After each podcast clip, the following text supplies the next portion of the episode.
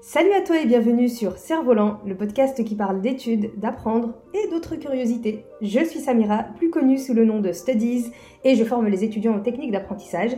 Dans ce podcast, on va parler de méthodes de travail, mais pas que. Je te laisse découvrir ça. Bonne écoute!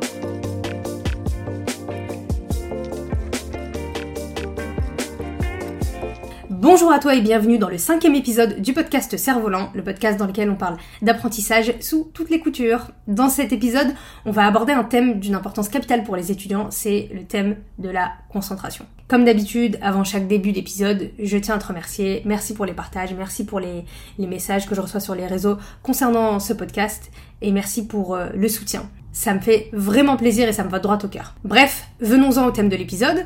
Aujourd'hui, j'ai envie d'aborder avec toi une thématique vraiment importante. D'ailleurs, ce thème concerne tout le monde, pas forcément les étudiants. Après le mal de dos, nous voici en train de vivre un mal qui nous ronge tous et qui nous cause vraiment des problèmes dans nos études et dans le fait d'apprendre de manière générale. Et ce sont les problèmes de concentration. C'est d'ailleurs une des questions qu'on me pose le plus souvent sur les réseaux, par mail. Comment rester concentré sur son travail? Comment éviter de succomber à n'importe quelle distraction? Comment me détacher d'Insta, de TikTok pour me concentrer sur mes cours? Comment, comment, comment? Et avant de répondre au comment, on va d'abord parler du pourquoi. Qu'est-ce qui s'est passé? Qu'est-ce qui fait qu'aujourd'hui, on est tout juste capable de se poser quelques minutes sur un cours, une leçon et puis euh, de craquer? Les causes, je les connais, tu les connais, on les connaît. Les distractions, les interruptions incessantes dans les films, les vidéos YouTube. D'ailleurs, c'est de pire en pire les pubs sur YouTube, je sais pas si t'as remarqué. C'est maintenant le cas dans les podcasts et tu as aussi l'avènement récent des plateformes à contenu très court du type euh, TikTok, les stories Insta, les Reels, les Snaps, les YouTube Shorts, bref. Le consumérisme, il nous est monté jusqu'au crâne et il nous a transformés en consommateurs de fast-food intellectuel. D'ailleurs, c'est tellement un fléau que pour être de l'autre côté du navire, pour être justement une de ces personnes qui créent du contenu dans un objectif d'enseignement, c'est hyper dur de s'adapter à ça parce que parfois t'as pas le choix. Pour expliquer un concept, des choses, pour donner des conseils, t'es obligé de parler plus d'une minute, quoi. C'est pour cette raison que le podcast, c'était devenu une évidence avec le temps parce que bon, danser devant une caméra pour expliquer que lire c'est important, voilà, je crois pas que ce soit, ce soit fait pour moi. Mais du coup, quelle est la conséquence? C'est qu'on ne sait plus passer plus de 20 minutes sur un cours. D'ailleurs, demande à un élève de rester 30 minutes sur un cours, tu vois déjà la détresse dans son regard, parce que 30 minutes c'est long, très long. Ajoute à ça les effets de la mauvaise nourriture sur la santé sur le cerveau. Il suffit de voir tous les articles sur internet et les études qui montrent l'impact du sucre à haute dose sur notre santé, nos fonctions cognitives, etc. Donc, où va donc notre chère concentration? Est-ce qu'on l'a tué, notre concentration? Bref, voilà pour le constat un peu alarmiste et déprimant. Est-ce qu'on va en rester là? Que nenni La question maintenant, c'est de savoir ce que l'on fait pour remédier à cette problématique. Ou plutôt, comment trouver un équilibre entre ce monde dans lequel on vit et le fait de pouvoir développer une meilleure capacité d'attention et de concentration. Parce qu'à moins de décider de jeter son téléphone et de couper ses réseaux, on sera toujours confronté à ça.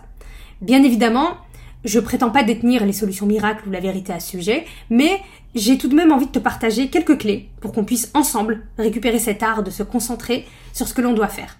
Je vais en énumérer 10 et te les récapituler en fin d'épisode et tu verras, rien de miraculeux, tout est accessible tout est évident. Première chose, arrêtez le multitâche. Arrêtez de faire plusieurs choses en même temps. Bien évidemment, ce conseil s'applique dans un contexte d'apprentissage, quand t'es parent et que tu dois gérer plusieurs choses en même temps, ou quand tu travailles au McDo et que tu dois gérer plusieurs trucs en même temps, la question elle se pose pas. Ici, je parle vraiment de plusieurs choses en même temps pendant qu'on apprend, qu'on étudie quelque chose. Étudier en répondant aux messages de ses potes, tenter de se concentrer sur une tâche qui demande notre attention en regardant un film en même temps, ça non, il faut arrêter. La maîtrise d'un sujet, certes, elle dépend de la quantité de temps que tu passes dessus, mais aussi de la qualité du temps que tu passes dessus. Donc forcément, si on est à moitié concentré sur le fait d'apprendre un cours, on mettra deux fois plus de temps pour l'apprendre. Ce qui nous amène au fait de prioriser ces tâches, c'est le deuxième point. Souvent, ce qui nous amène à faire plusieurs choses en même temps, c'est parce qu'on a du mal à prioriser. On ne sait pas par quoi commencer, on n'arrive pas à déterminer ce qui est le plus important, le plus urgent ou les deux.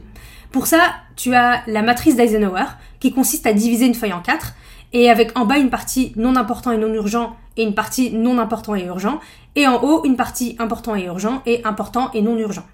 Et tu répartis tes tâches en fonction du degré d'importance et d'urgence pour prioriser.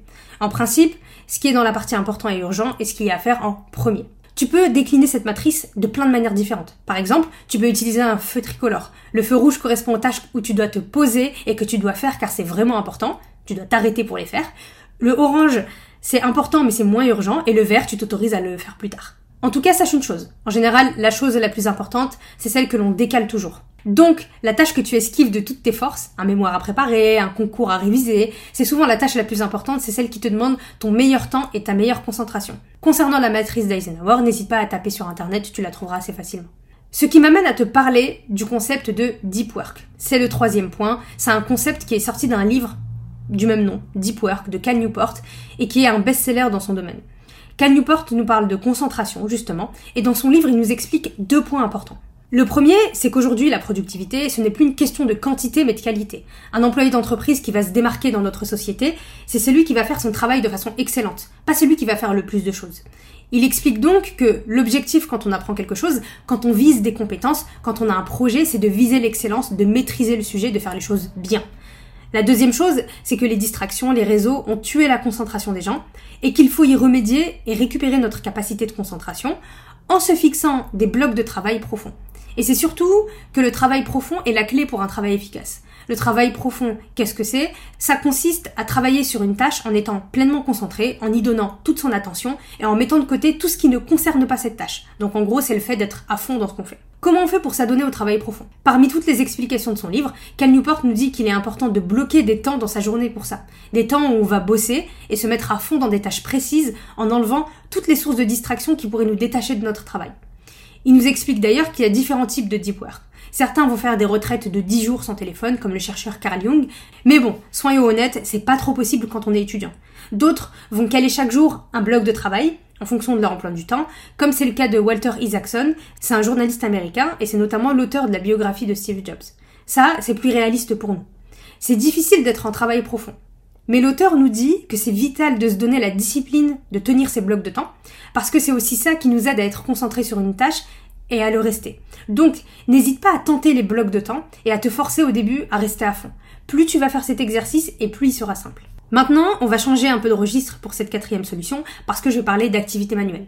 Parce que oui, les activités manuelles, ce sont d'excellents moyens pour améliorer ses capacités de concentration. D'ailleurs, il suffit de le voir de ses propres yeux. Regarde quelqu'un qui joue au Lego, qui fait de la poterie, de la couture ou un sudoku, ils ont la même lueur dans leurs yeux. Ils ont occulté tout ce qu'il y avait autour d'eux pour ne se focaliser que sur ce qu'ils sont en train de faire. Et c'est pour cette raison que les activités manuelles sont un excellent moyen de travailler ses capacités de concentration. Toutes les activités manuelles sont bonnes à prendre. Dessin, peinture, puzzle, poterie, couture, les mandalas, les échecs, jouer au mikado. Bref, des activités manuelles, c'est pas ça qui manque. Je vais même ajouter dans cette rubrique les exercices type mots croisés, mots fléchés, sudoku, etc. En soi, ce sont pas vraiment des activités manuelles, mais on écrit, elles mobilisent notre concentration, donc c'est tout bénéf aussi.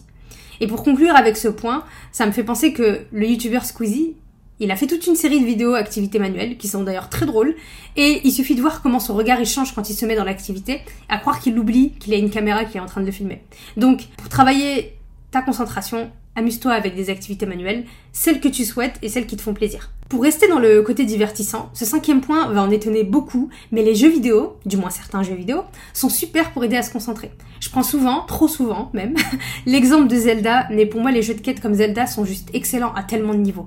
La stratégie, apprendre de ses erreurs, recommencer, répéter, intégrer certaines tactiques et compétences, mémoriser des endroits, des coups précis. D'ailleurs, euh, en parlant de ça, l'auteur Idriss Aberkan a consacré quelques pages de son livre Libérez votre cerveau à l'apprentissage par le jeu et la gamification de l'apprentissage. Pour dire à quel point c'est important et ça peut vraiment, vraiment aider les étudiants à apprendre et à assimiler des connaissances. Et l'apprentissage par le jeu, ça prend quand même une grande place dans le développement d'un enfant. On ne peut pas considérer qu'arrivé à un certain âge, on n'en ait plus besoin. Mais ça, c'est un autre sujet et ça fera peut-être l'objet d'un podcast à lui tout seul. La sixième clé est revenue à la mode avec l'essor de certaines disciplines comme le yoga, etc. Mais cette sixième clé, elle existe depuis la nuit des temps, c'est la méditation ou la prière selon les croyances de chacun. Tu peux étudier toutes les cultures, toutes les religions, tous les cultes qui ont traversé l'histoire de l'humanité. S'il y a bien une chose que l'on retrouve en commun, c'est bien ça. L'importance et la nécessité même de moments où tout s'arrête pour méditer. Bien évidemment, elle prend des formes bien différentes en fonction des cultures et des religions, mais la prière ou la méditation, ça a accompagné l'humain dans son histoire. Et au-delà de l'aspect spirituel, parce que c'est pas le sujet ici, c'est surtout l'occasion pour l'être humain de s'arrêter, de se libérer de tout ce qui accapare son esprit et de tous les mouvements du quotidien pour se focaliser sur lui et reprendre pleinement conscience de ce qu'il est. Quand tu médites, tu as l'impression que le temps il s'arrête, que les battements de ton cœur ou le moindre bruit à l'intérieur de toi prend des proportions assourdissantes. Tu restreins ton champ d'attention pour prendre la pleine mesure de ta capacité de concentration. Et quand tu reviens à la réalité, ça te permet aussi de voir que tu es petit et grand à la fois. Petit dans le monde et l'univers qui t'entoure, ce qui pousse à l'humilité, et grand parce que tu recèles en toi, par ce corps qui te fait tenir debout et ce cerveau qui te fait manipuler tout ce corps. Et genre, à côté de ça, tu vas me dire que t'es pas capable de venir à bout d'un exercice de maths. Impossible. En tout cas, je te conseille cet exercice, même 5 minutes au départ. T'as plein de vidéos sur YouTube de méditation guidée si tu le souhaites, et tu vas voir que c'est beaucoup plus dur que ce que tu penses. Mais c'est un excellent moyen de développer ses capacités de concentration. D'ailleurs, on va rester dans cet état de calme et de sérénité dans cette septième clé, parce que on va parler de détente et de repos. Oui, ne rien faire, ça fait du bien. Ne rien faire, c'est même vital pour mieux faire ensuite. Souvent, quand tu sens que tu as du mal à te concentrer, c'est tout simplement parce que tu es fatigué que tu as besoin de te reposer. Juste ça. Donc, fais attention à ton sommeil, prends le temps de faire des choses qui te détendent, qui t'amusent, prends le temps de marcher, de te promener, de te balader. Ça fait du bien à ton corps, tes poumons, ta tête, bref, bénéfice 100%.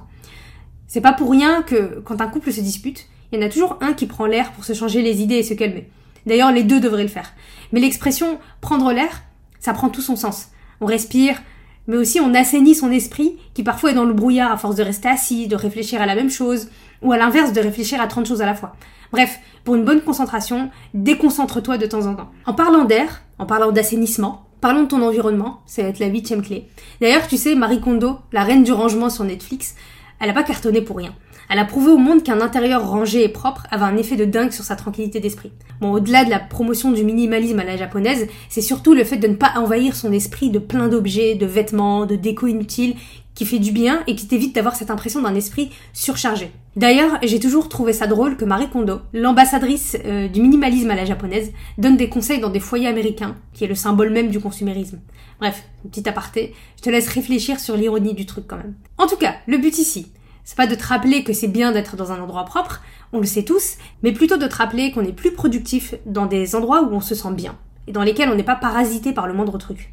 Donc, avant de te mettre au boulot, Pense tout simplement à nettoyer ton bureau, faire ton lit, allumer une lampe ou tout simplement aérer ta chambre. Ça peut paraître anodin, mais ta concentration te dira merci. Neuvième et avant-dernière clé, bouger, bouger. On le sait, le sport c'est bon pour le corps, le cœur les poumons, mais c'est aussi bon pour ton cerveau et ta concentration. Et d'ailleurs ça m'arrive souvent. Je vais rester un moment derrière l'ordinateur à travailler, je vais passer un temps à lire, et je vais sentir que je suis incapable de passer plus de temps à me concentrer, ou que je vais faire une tâche en quatre fois plus de temps parce que ça devient trop compliqué de se focaliser. À ce moment-là, j'arrête. Pas la peine de se forcer. Je me prépare, je sors et je vais m'éclater à la salle de sport en courant, en faisant du vélo, tout ce genre de choses. Ça permet vraiment de se défouler, de penser à autre chose, de sortir de la bulle dans laquelle on était coincé et de faire le tri dans toutes les pensées qui nous traversent l'esprit. Et quand tu reviens sur tes cours, ton ordi, ça va mieux. Tu sens que tu peux t'y remettre tranquillement, ou pas, si c'est la fin de la journée. En bref, on sait que le sport, ça fait du bien parce que ça permet d'oxygéner le cerveau, ça permet de reposer son esprit. Et enfin, dernier point, c'est de réduire sa consommation de sucre. Alors là, je veux pas te parler de régime particulier, je veux pas rentrer dans les détails de la nutrition, des vitamines, tout ça, pour la simple et bonne raison que je n'ai pas assez de connaissances pour me permettre de te donner des conseils sur le sujet. Par contre, on le sait tous, le sucre à haute dose, est hyper mauvais pour la santé et au-delà de donner des maladies comme le diabète et tout ça, on sait que ça a un effet néfaste sur la concentration. Donc concrètement, si tu es du genre à prendre un petit déj très sucré, peut-être que ça vaut le coup de tenter de mettre moins de produits sucrés au menu de ton petit déj, graduellement. Par exemple, si tu manges des brioches ou des biscuits le matin, pourquoi pas remplacer par du pain? C'est déjà beaucoup moins sucré. Si tu es du genre à grignoter entre les repas des trucs sucrés, pourquoi pas manger des fruits secs à la place ou des fruits tout court J'en parle en connaissance de cause parce que jusque mes 23 ans, j'étais une fanat du sucre. J'en mangeais trop, beaucoup trop. Et je me demande d'ailleurs comment mon corps il a tenu tous ces chocs-là. Puis à partir de cet âge, 23 ans à peu près, j'ai commencé à faire gaffe. J'ai pas forcément éliminé le sucre du jour au lendemain, mais j'ai commencé à faire gaffe et j'ai remplacé tous les moments où j'ai grignoté par des fruits secs, des bananes, enfin ce genre de choses. Puis un jour, j'ai totalement arrêté le sucre et je me suis sentie vraiment, vraiment plus légère. J'avais l'impression qu'il y avait plus ce poids que je traînais avec moi, cette fatigue que je traînais tout le temps avec moi. Aujourd'hui, il m'arrive encore d'en consommer comme tout le monde. J'aime bien euh, de temps en temps les chocolats et les bonbons comme tout le monde, mais je suis incapable de manger, une, par exemple, une part de pâtisserie. Euh, c'est trop, je suis vite écœurée. Donc voilà, sans forcément passer à la privation totale du jour au lendemain, ça va te faire du bien de diminuer légèrement, petit à petit, la quantité de sucre que tu ingères dans une journée et tu verras que tu ressentiras moins ces coups de barre, ces coups de fatigue et que tu seras plus concentré sur tes cours. On récapitule rapidement les 10 points qu'on a vus dans ce podcast. Premièrement, arrêter le multitâche. 2. Prioriser ses tâches. 3. le concept du deep work ou travail profond. Quatrième clé, les activités manuelles. 5. Un conseil qui va en étonner beaucoup, mais les jeux vidéo, dont du moins certains jeux vidéo, sont super pour aider à se concentrer. 6. La méditation, prendre le temps de, de méditer 5 minutes pour travailler sa capacité de concentration. 7. Se détendre, prendre le temps de se détendre et d'avoir de bonnes nuits de sommeil. 8. Un environnement sain, sans trop de pollution visuelle, un environnement propre dans lequel on a envie de travailler. 9. Penser à bouger, faire du sport. Et enfin, dixième, réduire sa consommation de sucre. J'espère que cet épisode t'a plu. Il était long, mais les 10 clés étaient importantes. Et si c'est le cas, comme d'habitude, n'hésite pas à laisser ton commentaire sur Apple Podcast, laisser les 5 étoiles ou sur les autres plateformes d'écoute, le partager autour de toi. On le rabâche souvent, mais c'est parce que c'est important pour nous et tu restes notre meilleur moyen de communication. Et on se retrouve la semaine prochaine pour un nouvel épisode.